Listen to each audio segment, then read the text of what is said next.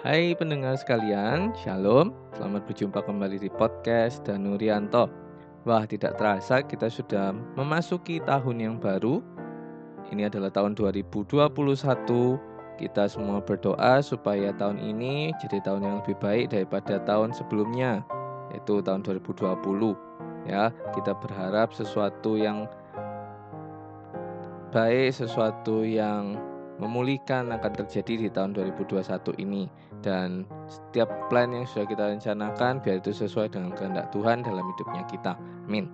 Nah, untuk 2021 ini saya punya suatu konten podcast yang baru yaitu saya akan membagikan setiap seminggu sekali adalah uh, isi dari renungan yang saya baca dari buku I Love My Bible.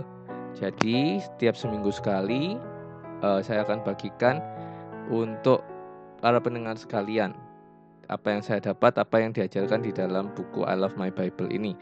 Jadi uh, ada sumber nyatanya, tidak ngawur, tidak sesat. Jadi bisa dipastikan untuk mungkin kalau anda sekalian sibuk tidak uh, punya waktu untuk membaca renungan, mungkin bisa mendengarkan podcast ini begitu.